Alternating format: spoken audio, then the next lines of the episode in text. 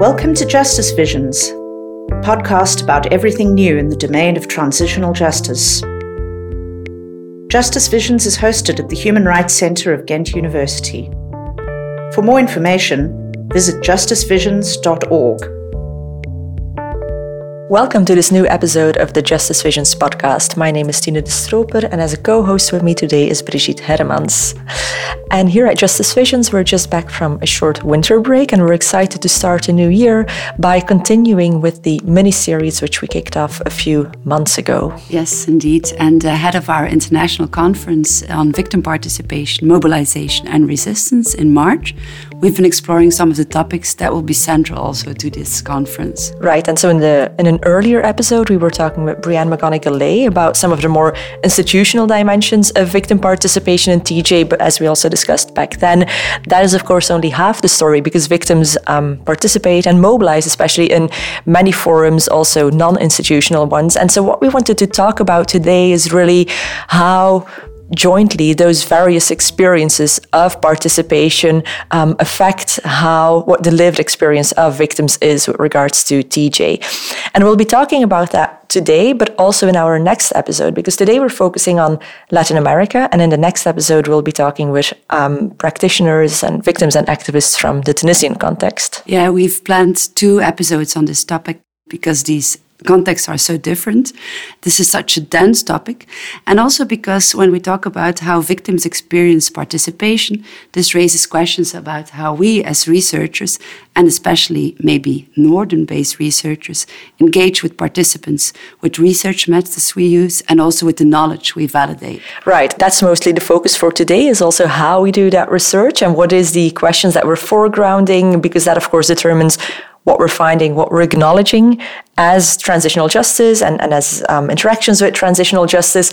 Um, and so we'll be talking about that topic with uh, Dr. Sanne Weber, who is an assistant professor of peace and conflict studies at the Center for International Conflict at Radboud University, and who just recently published uh, Gender and Citizenship in Transitional Justice Everyday Experiences of Reparation and Reintegration in Colombia. Welcome, Sanne. Thanks so much for having me. Thanks for joining us. And Sanne, I mentioned your book just now, but I think a lot of people actually also know you from the article that you did with Mijke de Waardt in the Journal of Human Rights Practice, which is actually called Beyond Victims' Mere Presence. And so my first maybe very general question would be where you or how you first observed that dynamic that the article's title seems to critique of victims merely being present without maybe having a lot of impact. My research was part of my uh, doctoral research in which I set out to study gender transformative reparations in two small villages in Chibolo, in Colombia's Caribbean region. I worked with two communities of former displaced people um, who had returned to their land and were in the process of land restitution and reparations. And I actually didn't set out to study participation in the process my goal was to use participatory methods to study gender just transformative reparations. But I soon discovered that many of the community members that I was going to work with were not really interested in participatory research. And that had to do with the use of participation in the transitional justice or the reparation process. So I'm talking here about Colombia's victims law, a very, well known and also widely hailed reparation process, which uh, combines land restitution with individual and collective reparations. And Colombia is also quite well known for really promoting victim participation in innovative ways in its transitional justice mechanisms. But then, from what you're saying, it sounds like there were several issues with this participation in the reparation proceedings. So, in these communities that I worked with, that was very obvious. The state institutions implementing the victims law really used the participatory framework, engaging the survivors or the former IDPs in an endless number of workshops and trainings and committees and steering groups and all sorts of forms to make them participate in the design of the reparation plans that they were then going to receive. These meetings often involved drawing community maps or timelines or all that sort of more traditional participatory methods to identify the harms produced by the conflict and develop collective reparation plans. And so the funny thing was that although I set out to use participation as a method, it became an important topic in my research because people were just telling me, please don't make us go through more participatory exercises. So, did that make you change your own way of engaging with people? So, I eventually opted for ethnographing, hanging out with the community members, although I did undertake visual participatory research with women in the communities, and this had to do with the gender dynamics of participation in the state led process. But through these ethnographic methods, I was present at many meetings in which the community members participated in the reparation process. So, in that way, I ended up studying this participation process. And I discovered that in Chibolo, people dedicated a lot of time to participating in the victims' law process. There were steering groups, there were committees for many different aspects of the law, including the memory process, collective reparations, psychosocial reparations. And some people were also members of different committees that were all meant to play a role and make them active participants in the reparation process.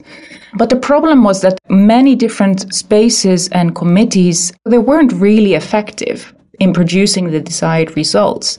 And there were then many additional training sessions and exchange workshops for these committees, often in Bogota or other large cities. So in the end, this participatory process ended up taking a lot of time of the people participating in them that were often the same people. So there was a lack of knowledge transfer. So people weren't aware what their leaders were doing, causing all sorts of suspicions by the leaders. And eventually the reparations plans that were developed were not implemented or very poorly implemented, partly because of the lack of budget and partly because of the difficult coordination with all the different state institutions that had to implement them. So participation in this process had taken them a great deal in terms of time and effort while they weren't seeing the result of their participation, which is why in the article we talk about they were present, but their participation didn't actually lead to an effective reparation process being implemented according to the needs of the people that were designing them. If I can maybe just quickly pick up on that idea that you just mentioned about these various forums being created, because I'm curious to hear if you feel that the specific modalities of these various committees or other organs that you were just referring to have affected victims' experiences of participation in different ways. Yeah. So, as part of the reparation process, there was also a collective memory rebuilding process. So, that is seen in Colombia as part of collective reparations. And I think between those two processes, the historical memory rebuilding process and the collective reparation process, there is an important distinction to be seen there. So I think in the historical memory process, people also participated in different forums. The state also here used different mechanisms, community meetings, the drawing of timelines, etc., to rebuild historical memory. And people were really happy with that because there was a clear result in terms of historical memory booklets being produced, a documentary or a sort of reenacted film being produced. So I think in that setting, the participatory mechanisms worked very well. And do you have a sense of why that is? Perhaps in terms of memory building or truth seeking, participation can be slightly easier because there's a clearer connection between what participation looks like and the results. So you give your testimony or you rebuild your memory and you see the result in a booklet, which is satisfactory. Although obviously there's a lot of research also on the risks of participation in truth telling and how this can be re-traumatizing. So it's not as simple as it sounds. It requires a holistic process. But I think the specific problem with participation in reparation mechanisms is that reparations are a very complicated transitional justice process, and especially if you talk about transformative reparations, as in the Colombian case, this requires the involvement of many different state institutions. And what happened in the Colombian case is that by creating steering committees that are supposed to, in a way, promote the implementation of the reparation plan, in a very complicated institutional context that requires complex coordination between different states, institutions at the local and national level. In a way, people were feeling that they were being given the responsibility to implement their own reparation plans. And I think that's a very adverse dynamic in which the survivors are giving a responsibility that shouldn't be theirs and also that they weren't trained for because they weren't trained for citizenship skills, lobbying skills, how to navigate a complex institutional process. That's an important difference between how participation could work in different mechanisms. And I think in terms of participation in reparation processes, there should be a clear limit to what participation is for and whose res- responsibility the actual implementation of reparation programs is. And it also has to do very much with power relationships and to what extent the participation of survivors is actually able to make impacts rather than just legitimizing a process that's in reality state led. And I think this is something that is apparent in different processes in Colombia where victims and survivors are asked to give their opinions or indicate their desires for, for example, also in terms of the territorial development plans. But the dynamic often ends up being that survivors are basically giving their wish list of all the things that they need for a better lives, but then there's no real connection to what the state is actually able to deliver and in what time frame. So I think there's a real mismatch there that's easier to prevent maybe in a truth telling or memory building exercise. We have been talking a lot about formal avenues for participation. How about informal initiatives? Were these in some way seen as a means to overcome some of the shortcomings and challenges of formal participatory processes? Or was this less relevant in the domain of reparations? That's a really good question, actually, because of the dynamics of the formal participation mechanisms that were so time consuming and also little effective that people really lost the appetite for organizing or mobilizing. And people literally said, well, I think I will just focus on my own life, my own project, and my own farm because it's a waste of time to be engaged in other forms of organizing or mobilizing. Whereas people used to have a much stronger organizational tradition and history. So, this notion of participation in formal and informal avenues reinforcing each other was not really something that you observed in the Colombian context. What is an interesting example, perhaps, is how the Colombian Truth Commission organized its participation, and they worked together a lot with civil society organizations. And civil society organizations, in a way, were a bridge between the formal state institution and the local, more informal spaces. So I think that could be a hybrid form of participation.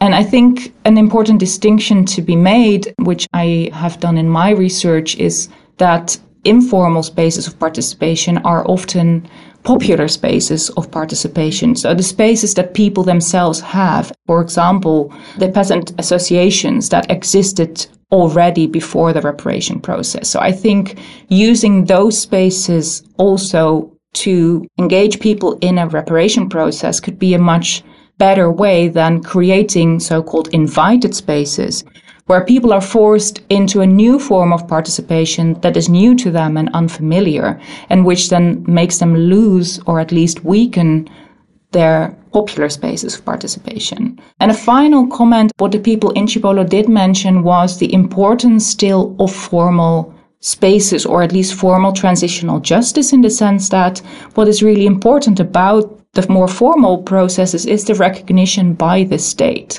because eventually it's the state's responsibility to redress the harm and transform the situation. Even though informal or non-formal spaces are very important and can have a very important goal of rebuilding social fabric and recreating trust, I think for the people that I worked with, state led processes were really important.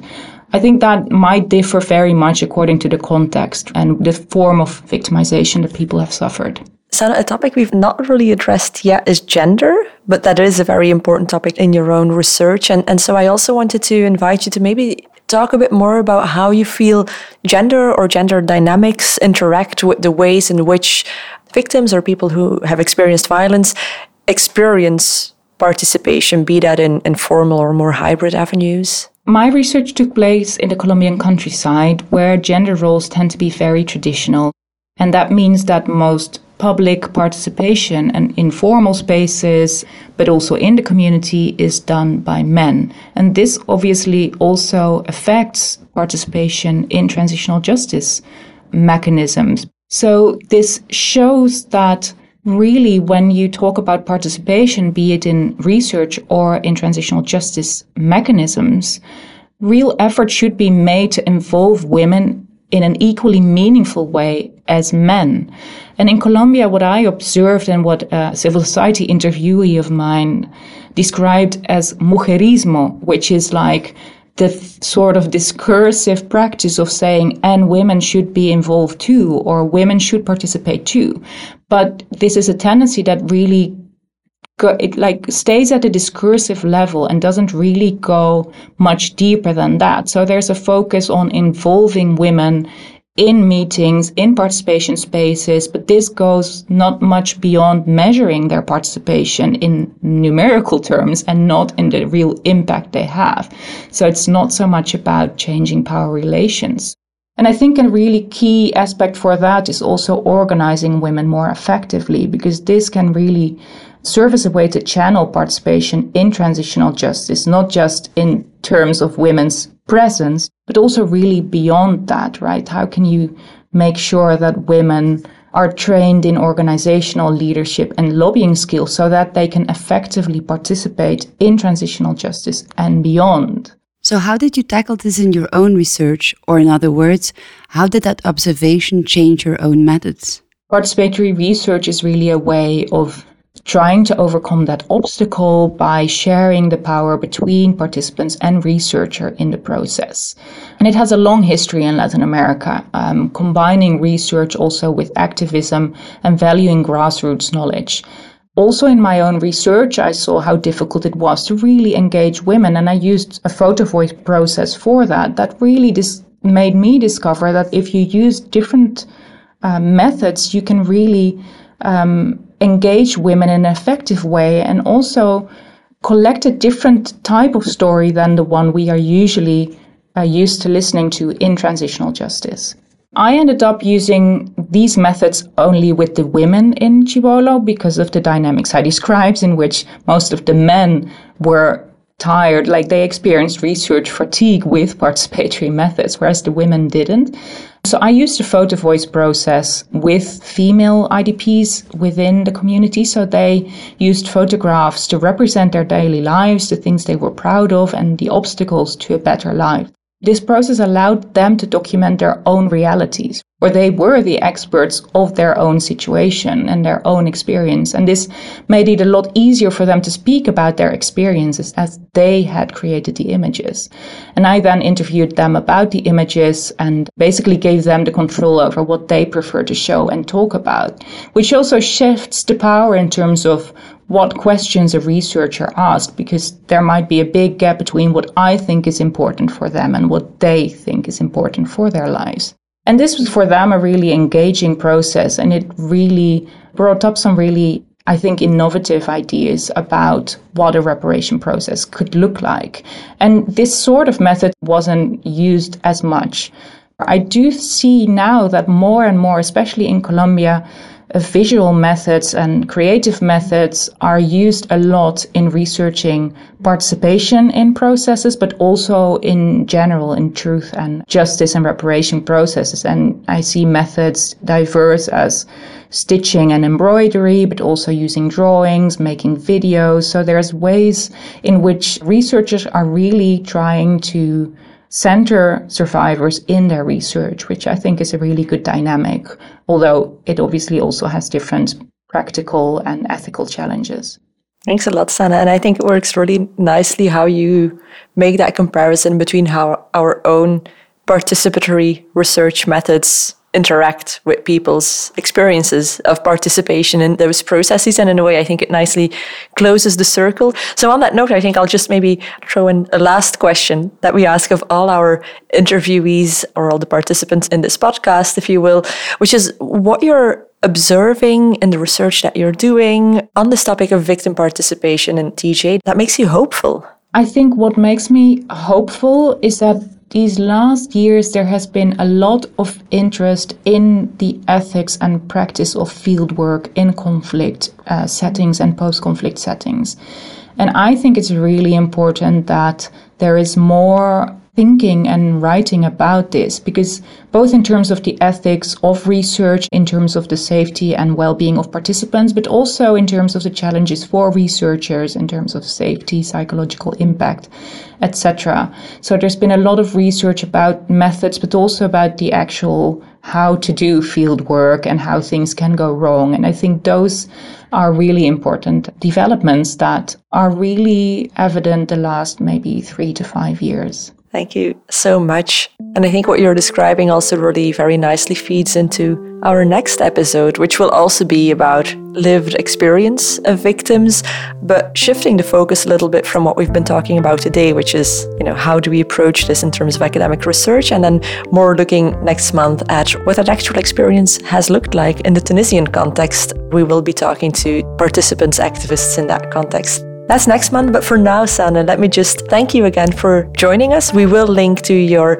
book and to your article at Mijke de Waardt in the show notes. Thank you so much. Thanks so much for inviting me. This was Justice Visions.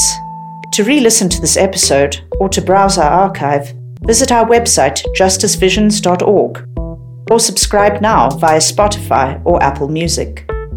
Justice Visions is made possible through generous funding of the European Research Council.